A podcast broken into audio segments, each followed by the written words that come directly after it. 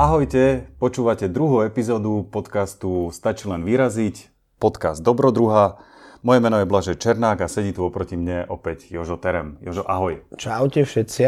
Tak Jožo, my sme skončili poslednú epizódu e, tak, že si neprezradil, kam si sa vydal na svoju druhú cestu.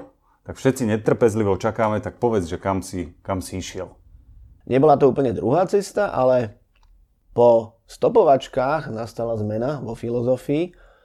Sme si povedali aj s kamarátmi, že veľmi veľa času na stopovaní e, zabíja trávenie na diálnici, kde nič nevidíš, alebo na benzínových pumpách, často niekoľko hodín a tento čas by sa dal využiť nejak lepšie. Tak sme si povedali, že je na čase zmeniť trochu štýl cestovania a objavili sme Interrail. To je vlakový lístok, ktorý platí na mesiac na železniciach po celej Európe a je to pre mladých ľudí do 26 rokov. Takže v tom čase to bola hitovka v západnej Európe. U nás na východe to nejak veľa ľudí nepoznalo, respektíve skoro nikto a bolo to aj dosť drahé. Ako si sa k tomu, kto ti to poradil? Nejak, už si presne nepamätám, ale nejak sme to vyňúrali cez nejakých známych, alebo nám to povedal niekto, keď sme stopovali niekde počas cesty, mm-hmm. že mhm. sme stretli nejakých zahraničných uh, mladých ľudí, ktorí takto cestovali, lebo v krajinách tzv. západu to bolo celkom bežné, že študenti takto vyrážali počas prázdnin. Takže už presne si to nepamätám, ale jednoducho zistili sme, že Interrail si môžeš kúpiť aj u nás. Stálo to pomerne veľa peňazí. Koľko to bolo? Pamätáš si? Ono to bolo tak, že si mal tušiť dvojtyžňový a mesačný a potom si mal aj rôzne zóny, že buď iba sever Európy, juh Európy, ale ten celoeurópsky s platnosťou na mesiac mám dojem, že stal okolo 10 tisíc korún vtedy. Wow, to boli... Plus, minus, 8 až 10, už si to presne nepamätám. To bolo dosť peňazí, nie? Bavíme sa od začiatku 90 rokov. Áno, áno, bolo to rok, tuším, 90 alebo 91, teraz už presne neviem, možno, že 91 skôr. A bolo to na mladého študenta veľmi veľa peňazí a preto to bolo pre mladých ľudí na Slovensku aj nedostupné. Mhm. No dobre, takže nejako si na to naškrabal a vydali ste sa cestou po Európe teda? Alebo... Nenaškrábal, urobili sme to veľmi jednoducho. Kúpili sme si jeden Interrail, na ktorý sme sa zložili viacerí. Vytlačili sme si ho na farebnej tlačiarničke. Ten pôvodný originál sme vrátili naspäť ako pred e, uplynutím nejakej doby, keď sa ešte dal vrátiť a jednoducho sme vyrazili na vytlačených na tlačiarničke. Čiže ste išli e, na čierno v princípe? V princípe sme išli na čierno, tak bol to rok 91, boli sme mladí. V dnešnej dobe je to asi niečo nemysliteľné, ale vtedy, ak si chcel niečo vidieť, tak bolo zase nemysliteľné, aby sme naškrabali cca 10 tisíc korún. To bolo, to bolo absolútne nemožné pre nás, takže urobilo sa to tak, ako sa to urobilo. Odvážnym praje šťastie a cestovali sme takto niekoľko rokov po Európe. Wow. Ale vtedy sa to dalo samozrejme dnes už by to bolo nemožné aj z hľadiska nejakého morálneho, lebo dnes už sa tie peňažky samozrejme zarobia jednoduchšie a celkovo aj mentálne alebo aj spoločensky sa už naša spoločnosť posunula, takže takéto veci by sa už robiť nemali. Ale v tých 90. rokoch sa to celé vnímalo inak. E, bolo to úplne niekde inde posunuté. Takíto mladí chalani, keď chceli cestovať, tak e, to brali tak, že šikovnosť je cnosť a podarilo sa to. A samozrejme tie lístky boli úplne jednoduché, takže to sa dalo. A to som sa chcel spýtať, že vás niekto kontroloval, že sa na to pozrel nejaké bezpečnostné prvky to asi nemalo, či? No v podstate to kontroloval každý deň niekto, lebo ty si do toho Interrailu vypísal stanicu, z ktorej si vyrážal a kam ideš. A sprievod sa vždycky pozrel, Interrail, skontroloval meno, väčšinou chcel aj nejaký pás alebo doklad a pozrel, kde, kde máš napísanú začiatočnú stanicu a koncov, takže ono ten Interrail mal v rukách niekto stále. Takže mm, bola to aj istá dávka odvahy. A kam ste išli teda prvá cesta? Bola, že z Bratislavy do... Pamätáš si? Pamätám si to. My sme takto cestovali potom niekoľko rokov a pochodili sme v podstate úplne celú Európu týmto spôsobom. A myslím, že tá prvá cesta bola na juh, až do úplne na juh Španielska, do mesta Algeciras. Dokonca sme sa v tom čase pokúsili prebojovať aj do Maroka. Už sme dokonca mali aj kúpené lísky na trajekt. Už sme sedeli na lodi, na tom trajekte, ktorý premáva z mesta Algeciras na africký kontinent cez Užinu. No a tam sme zistili, že do Maroka treba víza, tak nás vyhodili. že ste sa nedostali. Nedostali, no, nedostali. No... Ale pokus tam bol. Takže podstate išli sme úplne na juh Európy do Španielska, prešli sme Portugalsko, samozrejme zase Taliansko a potom sme pobehali také známe veci ako Paríž, Amsterdam uh-huh. a potom takým okruhom sme sa vrátili naspäť do, do Viedne. Koľko ste cestovali takto? Mesiac. Mesiac. Čiže mali ste to na mesiac a to ste proste využili na, na celý Áno, mesiac? bolo to na mesiac a platilo to v, vo vlakoch, vo vagónoch druhej triedy. Samozrejme, isté vlaky to neobsahovalo, nejaké špeciálne rýchliky alebo Orient Express samozrejme nie, ale tie bežné osobné vlaky alebo rýchliky tam si mohol ísť. A v podstate to bol super štýl cestovania, lebo v tom vláku si častokrát aj prespal na noc. To mm-hmm. znamená, že si si vybral nejakú destináciu, čo ja viem, poviem príklad, z Paríža do Amsterdamu, čo trvalo zhruba jednu noc, aj s nejakými prestávkami tými vlákovými. Takže si sa vyspal v kupečku a ráno si sa zobudil, bol si v druhom meste. No, výborne. A máš nejakú teda poď príhodu tých vlakov? Uf, tak tých príhod bolo množstvo, nič také nejaké svetoborné mi... Žiadna dramatizácia? Žiadna dramatizácia, nikdy nám nikto na nič neprišiel. Treba úprimne povedať, že robili sme to veľmi sebavedomo. Už po tých stopovačkách sme mali také nejaké skúsenosti, takže takto to klápalo niekoľko rokov až sme opäť ten level cestovania neposunuli ďalej, to znamená, že sme začali vyražať mimo Európu Takže dovtedy sme chodili interrailom hore-dole po celej Európe. A príhody, tak bolo to samozrejme plné príhod. Boli tam stretnutia s ľuďmi z celého sveta, mladými a, a sranda bola jednoducho. Super. My sme si povedali dnes, že, že si dáme takú tému, že porovnanie toho cestovania v tých 90. rokoch versus súčasnosť.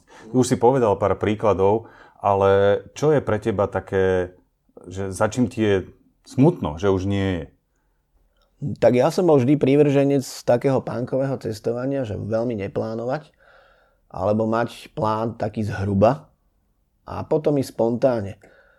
No a to mi trošku chýba v dnešnej dobe, že ľudia, ktorí cestujú, už majú všetko naplánované vopred, zistené informácie, zarezervované hotely, ubytovanie, samozrejme auto, naplánované všetko, dohodnuté stretnutia s ďalšími ľuďmi. Všetko je nalinajkované a stráca to takú spontánnosť a stráca to aj možnosť stretnúť sa s bežnými ľuďmi, ktorí v tých krajinách žijú. Väčšinou sa naši ľudia alebo celkovo cestovatelia súčasnosti dostávajú do styku opäť s ľuďmi, ktorí v danej krajine pracujú v cestovnom ruchu, takže není toto natúr, Takže stále toto vtedy tak, nebolo. Stále sa tak ale dá ísť, hej, že si povieš, že kašlem na to, že idem do pff, nejakého mesta Samozrejme. a nezistíš si nič, pomaly, ja neviem, nezoberieš si mobil, neviem, hej, že dalo by sa to, ale ľudia sú asi pohodlní už. Samozrejme by sa to dalo, presne ako vravíš, ak by človek sa odstrihol od výdobytkov modernej doby, to znamená od mobilu, internetu, nestiahoval by si aplikácia, neplánoval, tak dá sa tak cestovať, samozrejme. A ty tak cestuješ teraz? Alebo do akej miery sa pripravíš na tú cestu?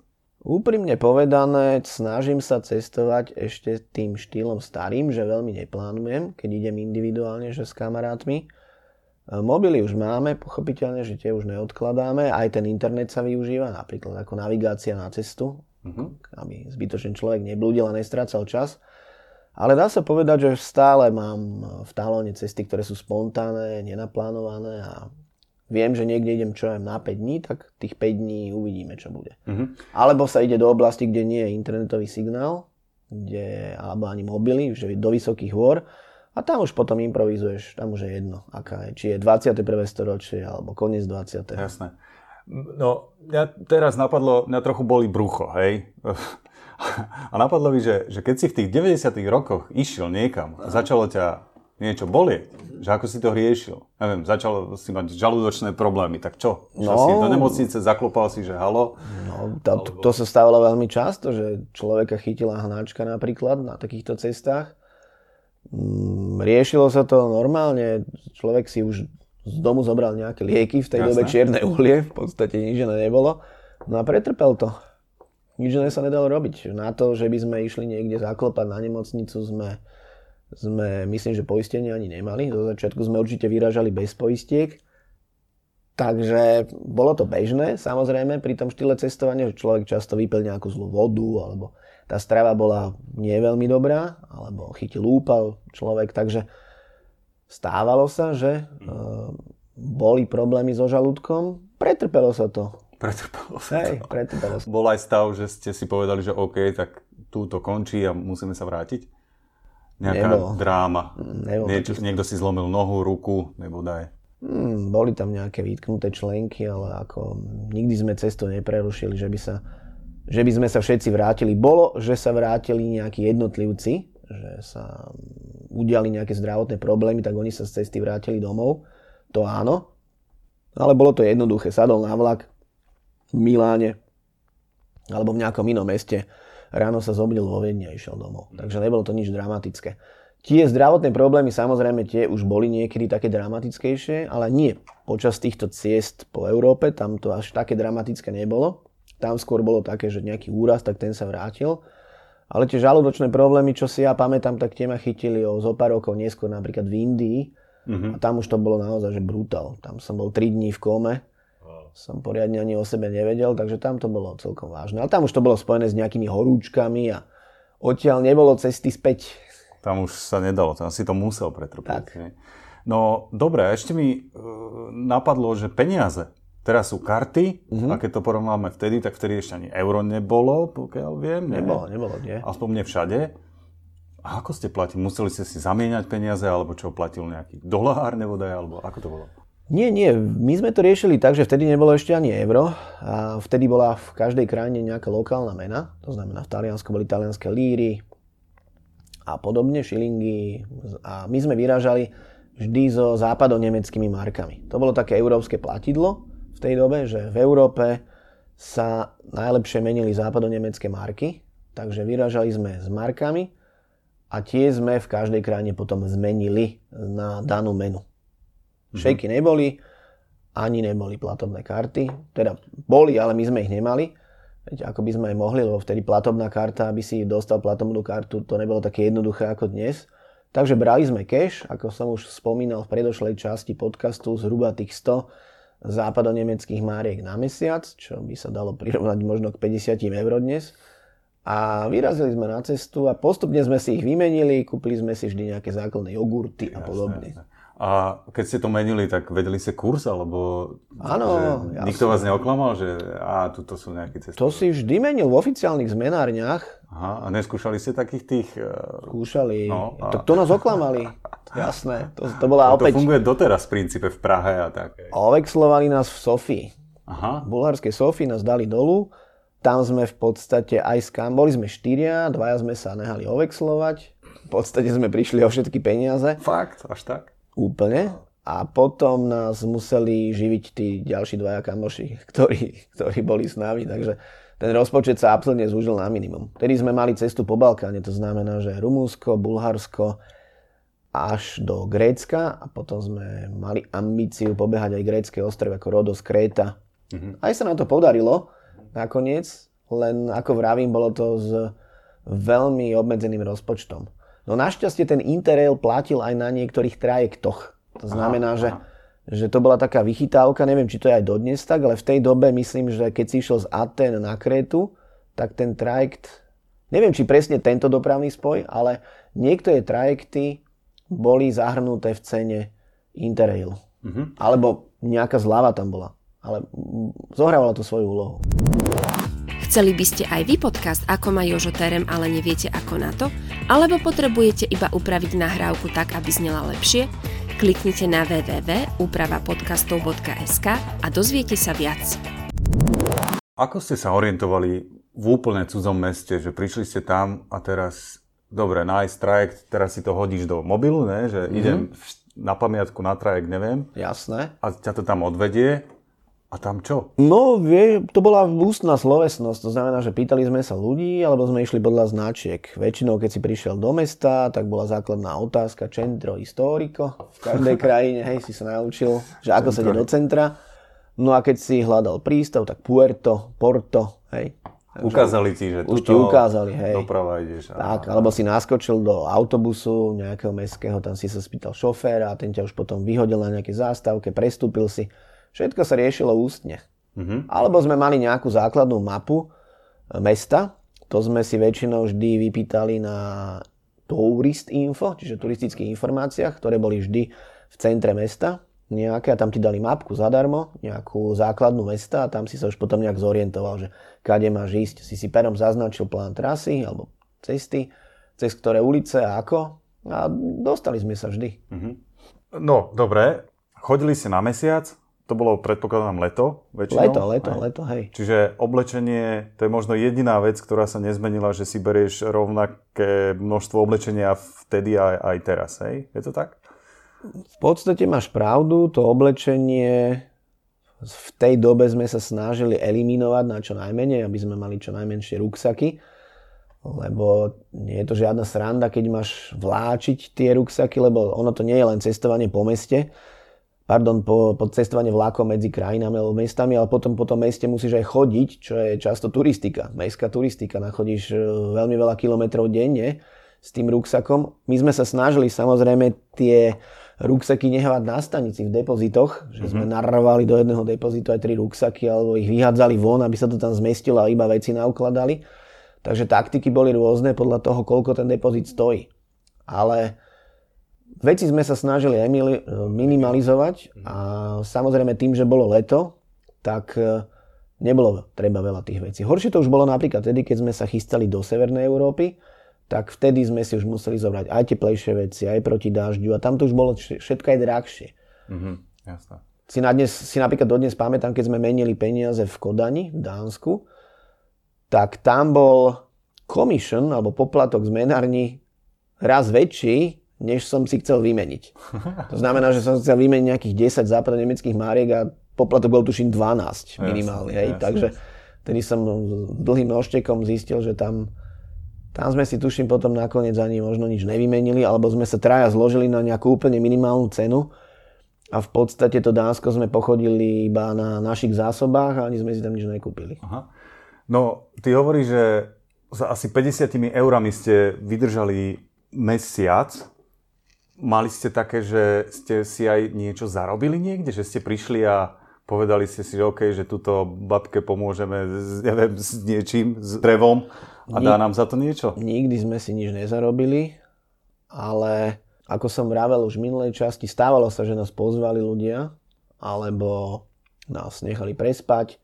Takže možno povedať, že nám za tú cestu dosť častokrát vypomohli aj mm-hmm. okolití, buď, ale hlavne domáci, hlavne domáci, nejakí spolucestovatelia zo západnej Európy, či už Nemci, Angličania, tak e, tí nie, lebo on, tam nebol zvyk sa deliť. Oni, títo mladí ľudia zo západu, mm, už mali trošku inú mentalitu, to sme aj zistili, že oni keď mali niečo na jedenie alebo na pitie, tak oni nedali kolovať flašu alebo ja neviem, kus chleba, ako bolo u nás zvykom v tej dobe.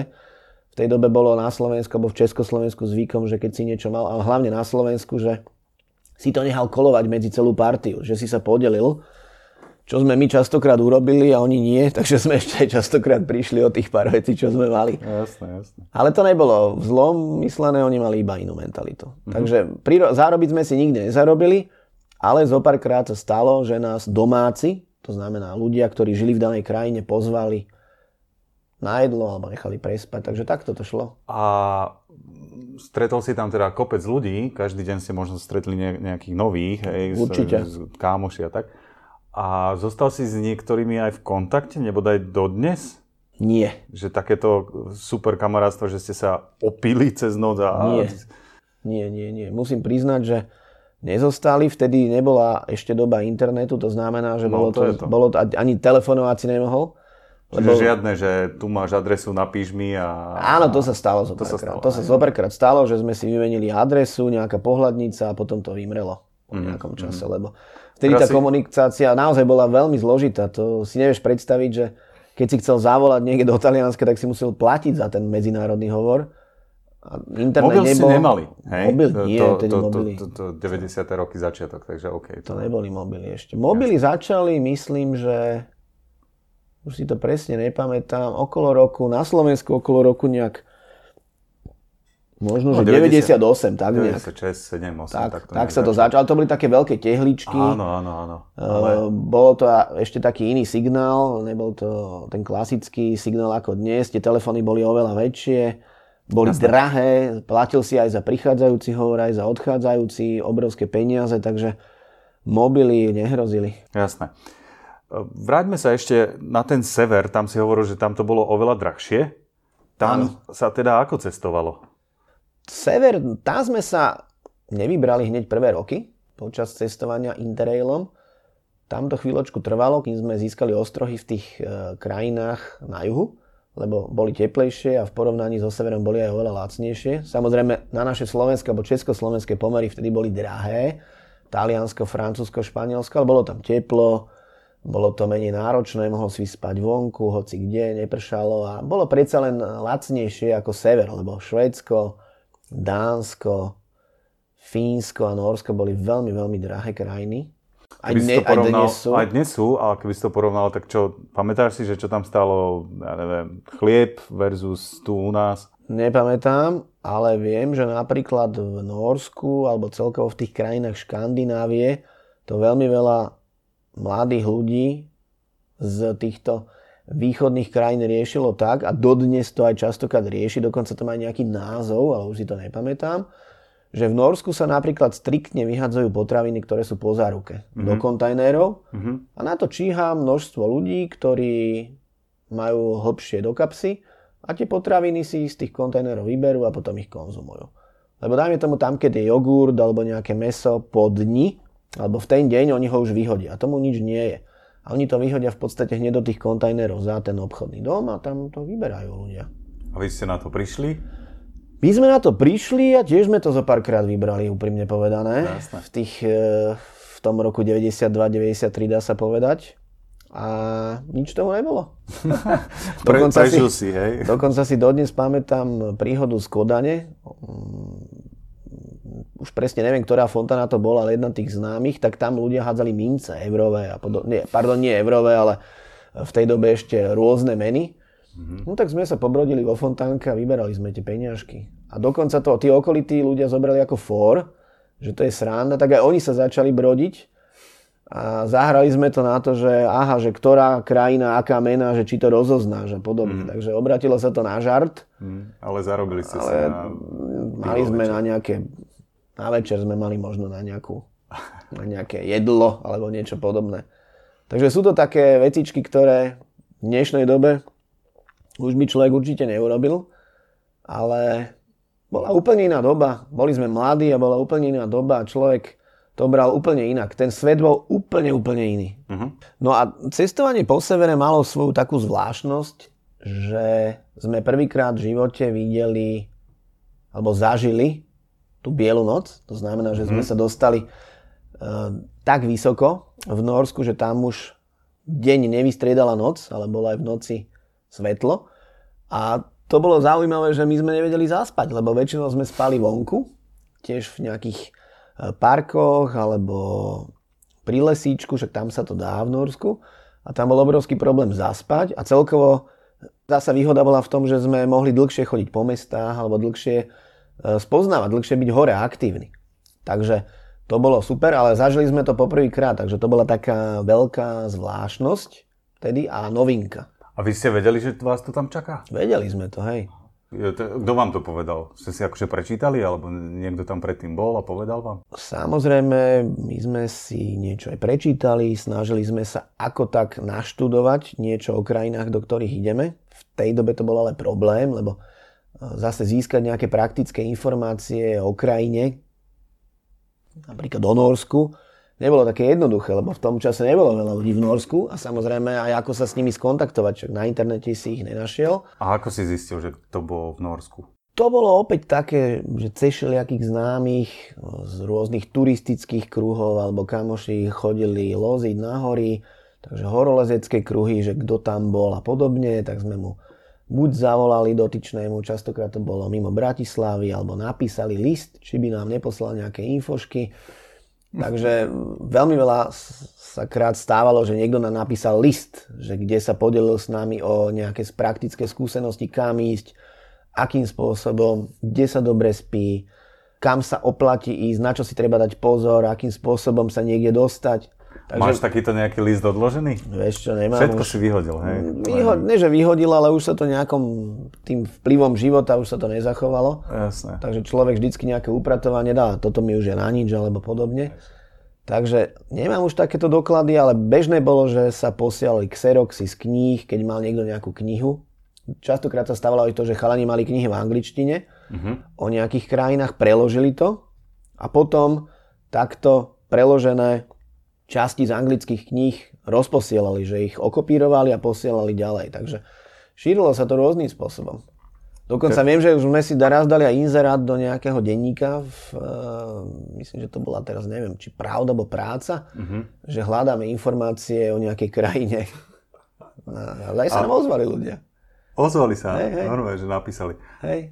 Dobre, a v knižnici, bolo... v knižnici akože neexistovali knihy o danej krajine, či to bolo moc všeobecné, vy ste potrebovali možno konkrétne? Knižnice sme mali prelúskané, ale ak si chcel zistiť nejaké aktuálne info o povedzme severe Norska alebo o Švédsku, o Fínsku, tak vtedy ešte neboli bežné nejaké aktuálne cestopisy. Mm-hmm. Boli tam nejaké mohol si sa dostať k nejakým príbehom nejakých cestovateľov, ktorí tam boli x rokov dozadu a napísali o tom knihu.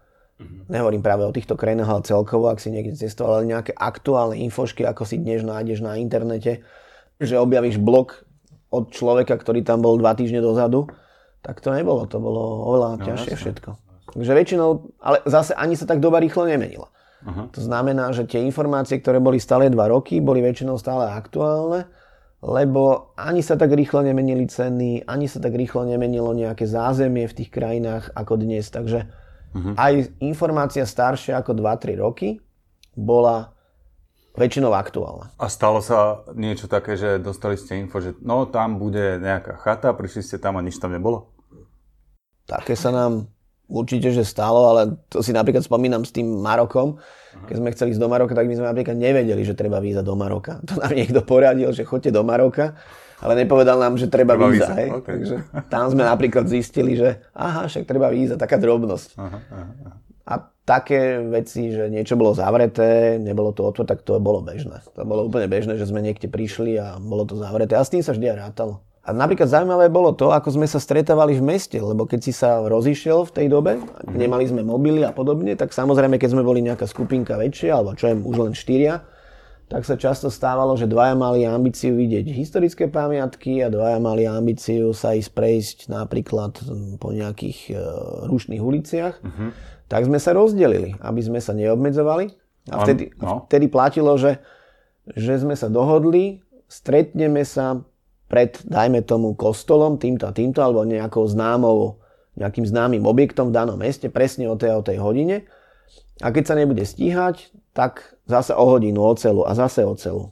To znamená, že... Si tam mohol čakať aj 3 hodiny? Áno, často aj sa stávalo, že... Často sa stávalo. Áno, často sa to stávalo, že sme tam na seba čakali aj 3 hodiny, keď niekto nestíhal. A častokrát sme na tom mieste predtým ani neboli. To znamená, že my sme iba vedeli, že v nejakom meste je nejaký kostol, ktorý je najznámejší, poviem príklad v Paríži Louvre, mm-hmm. pardon, nie Louvre, ale Notre Dame. No tak sme sa dohodli, že sa stretieme pred Notre Dame o 6. večer. O 4 dní. Alebo na druhý deň, hej? Alebo, no, Alebo na druhý jedno. deň, ale aj to sa stávalo, že o 2 dní, áno. Mm-hmm. To sa stalo napríklad na severe, myslím, že v Norsku, že sme sa rozlúčili v Trondheim, v meste Trondheim a dohodli sme sa, že sa o nejaké 3-4 dní stretieme v meste Bd. 3-4 dní, to je...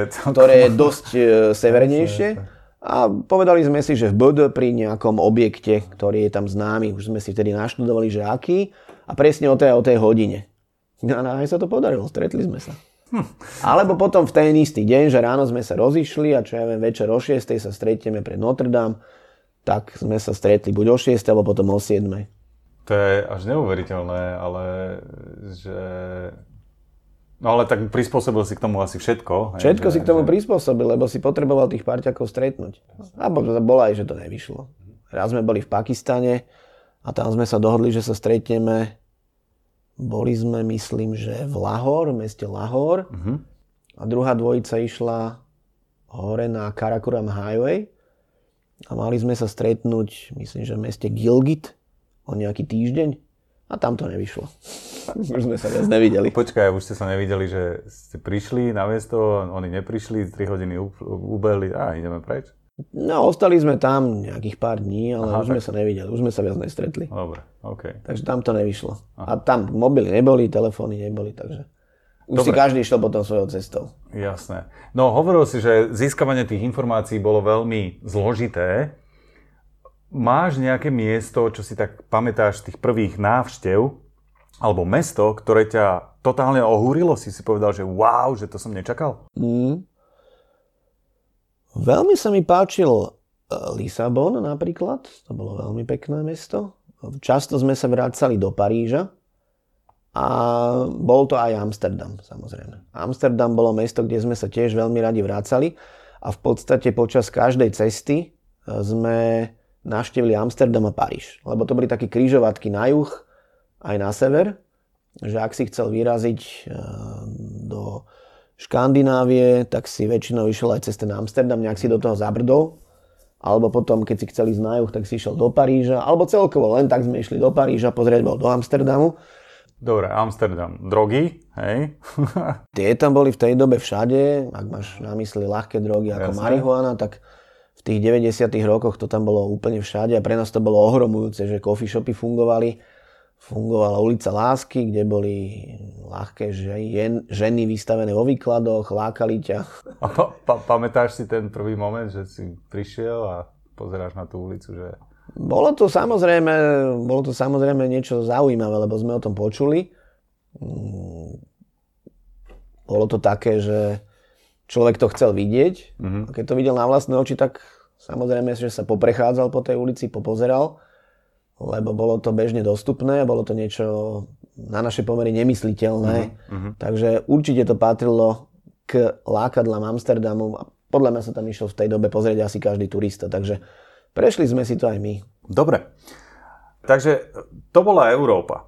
Hej? Pobehali ste to niekoľko rokov a čo ostatný svet? Kedy si sa odhodlal, že idem do sveta? No a prišiel ten moment, keď nás už, keď sme cítili, že sme natoľko šikovní v úvodzovkách, že už aj Interrail, cestovanie Interrailom po Európe sa nám málilo, tak sme si povedali, že je na čase vyskúšať nejaké krajiny mimo Európu.